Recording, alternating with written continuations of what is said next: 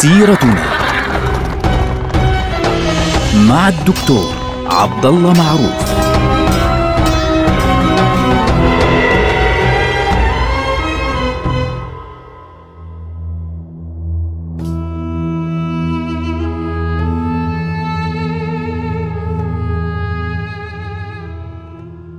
السلام عليكم ورحمة الله وبركاته. سيرتنا سيرة هذه الأمة ونحن الآن قد انتهينا فعليا من الحديث في سيرة هذه الأمة حتى وقتنا الحاضر.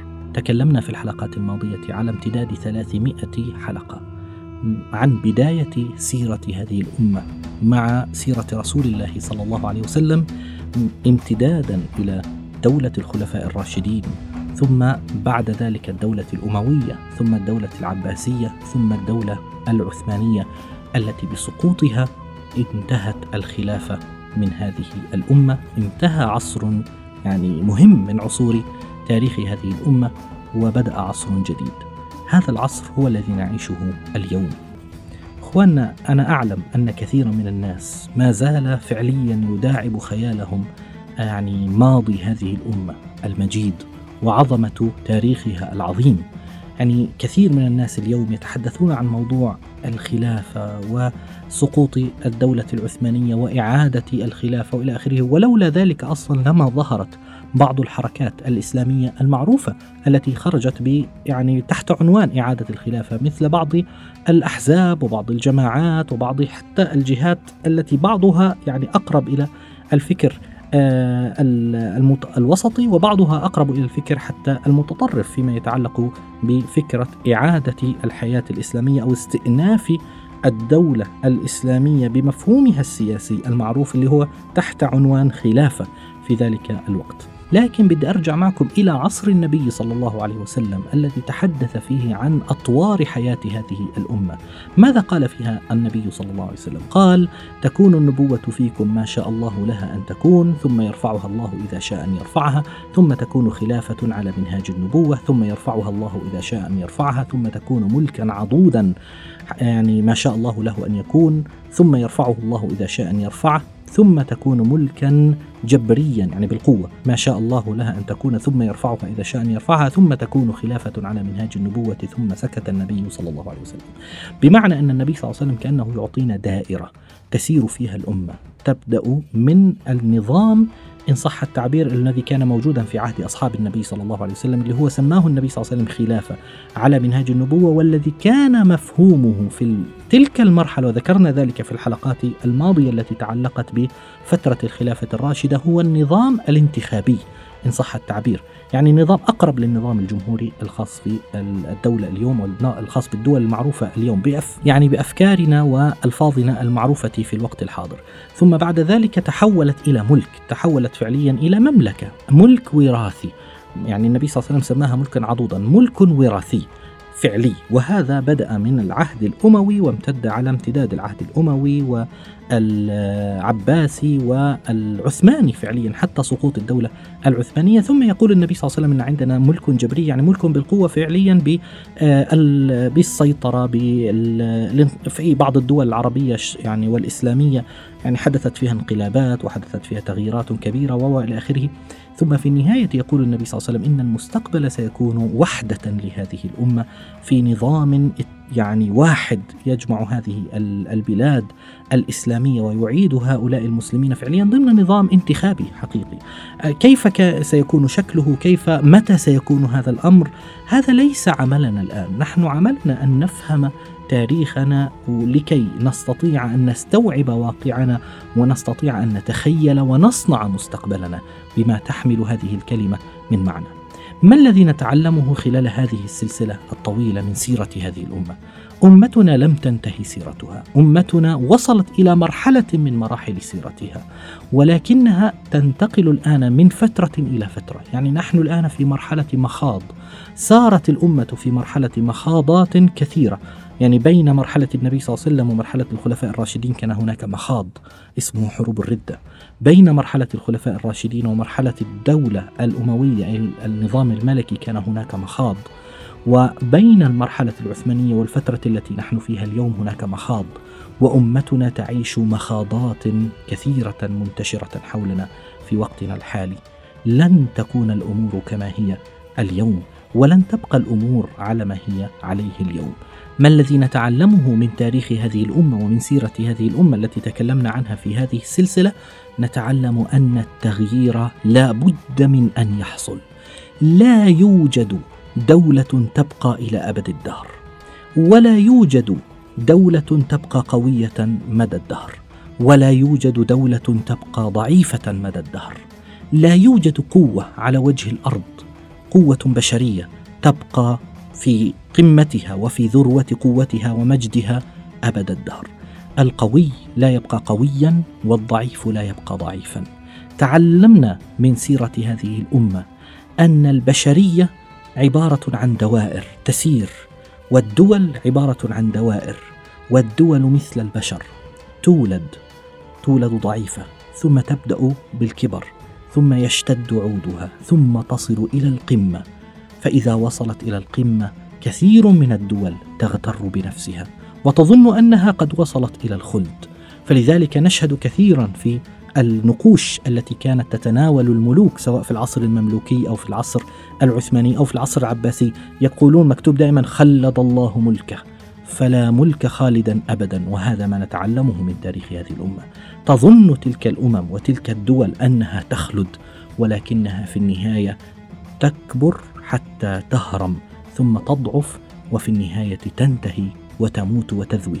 وتعلمنا أيضا من تاريخ هذه الأمة ومن سيرتنا سيرة هذه الأمة أن نهاية أي دولة ونهاية أي نظام ونهاية أي مكان ونهاية أي شخص لا تعني بالضرورة نهاية الأمة.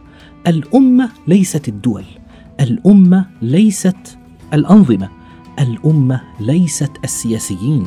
الأمة ليست الملوك الأمة ليست الرؤساء الأمة ليست الأحزاب وليست الجماعات الأمة أكبر من ذلك. الأمة لا تنتهي ولا تموت ولكن الدول تنتهي وتموت والأحزاب تذوي وتموت والرؤساء ينتهون ويموتون والملوك ينتهون ويموتون وكلهم يدفن تحت التراب وتبقى الأمة بمجموعها.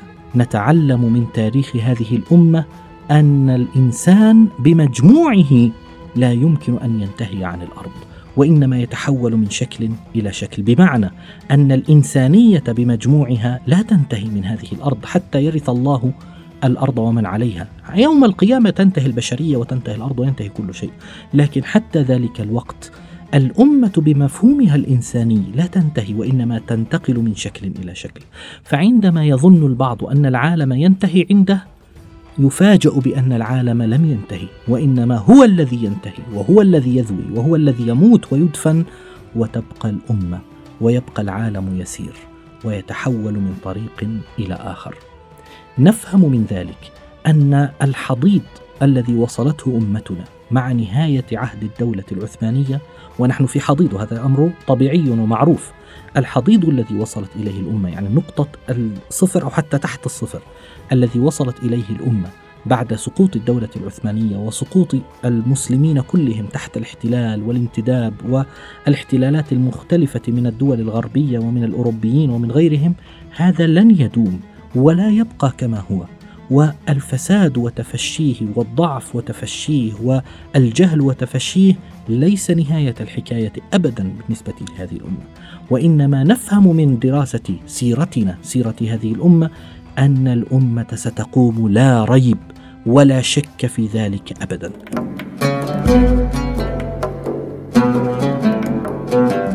لابد هذا الكلام لا أتحدث هنا عن أحاديث النبي صلى الله عليه وسلم ولا أتحدث عن آيات القرآن الكريم ولا أتحدث عن فعليا حتى فهم بعض الجماعات الإسلامية وغيرها. لا لا لا لا. إنما أتكلم عن المنطق. المنطق يقول أن هذه الأمة ستقوم مرة أخرى بشكل آخر مختلف. ولا بد أن تقوم لها قائمة بعد ذلك في المستقبل سواء المستقبل القريب أو المستقبل البعيد. طيب ما دورنا في ذلك؟ دورنا أن نختار لأنفسنا أن نكون جزءا من هذا التحول الكبير. للأمة الإسلامية سواء حدث هذا التحول في زمننا أو في غيره. وهنا نقطة مهمة نستفيدها من دراسة سيرتنا من دراسة تاريخ هذه الأمة وهي أنه ليس بالضرورة أن يكون أي تغيير كبير في زمنك أنت. ليس بالضرورة أن تشهد أنت نتيجة العمل أو نتيجة الفعل أو نتيجة الحركة وإنما تعمل لكي لا تقف بين يدي الله عز وجل وأنت لم تفعل شيئا. وإنما تعمل لكي يأتي من بعدك ويأخذ الراية من يدك ويستمر في الطريق. هكذا فهم النبي صلى الله عليه وسلم دوره ولذلك سلم الراية من بعده لأصحابه.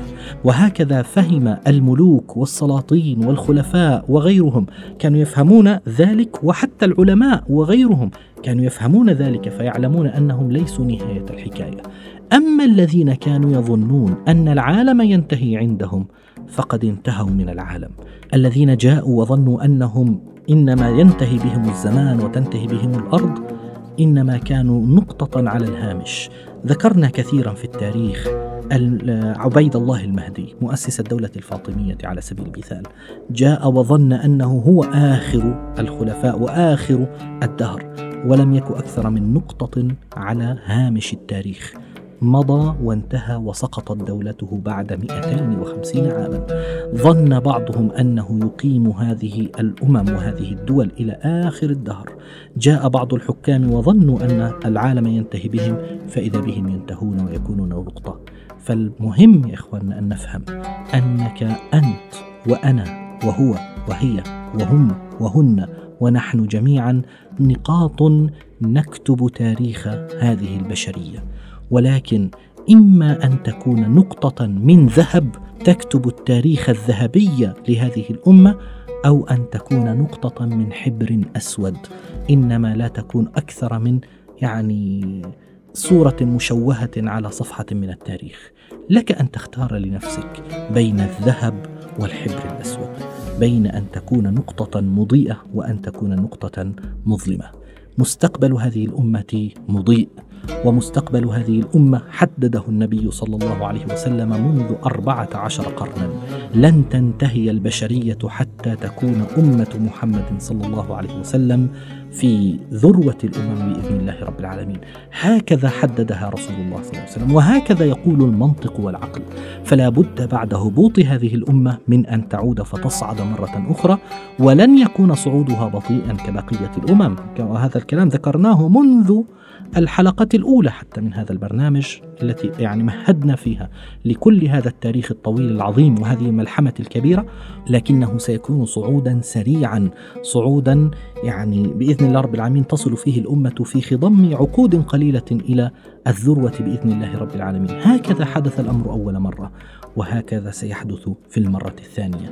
عليك أن تختار لنفسك وعليك أن تعلم أن هذه ليست حكايات من التاريخ نستفيد منها قصة قبل النوم.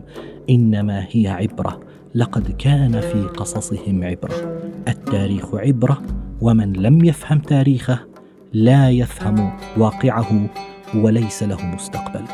نسأل الله عز وجل أن يصلحنا ويصلح بنا أحوال هذه الأمة ويجمعنا مع حبيبه محمد صلى الله عليه وسلم في مقعد صدق عند مليك مقتدر ونكون صفحة ذهبية في سيرتنا سيرة هذه الأمة.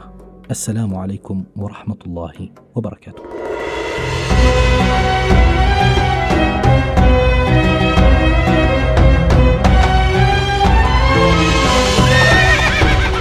سيرتنا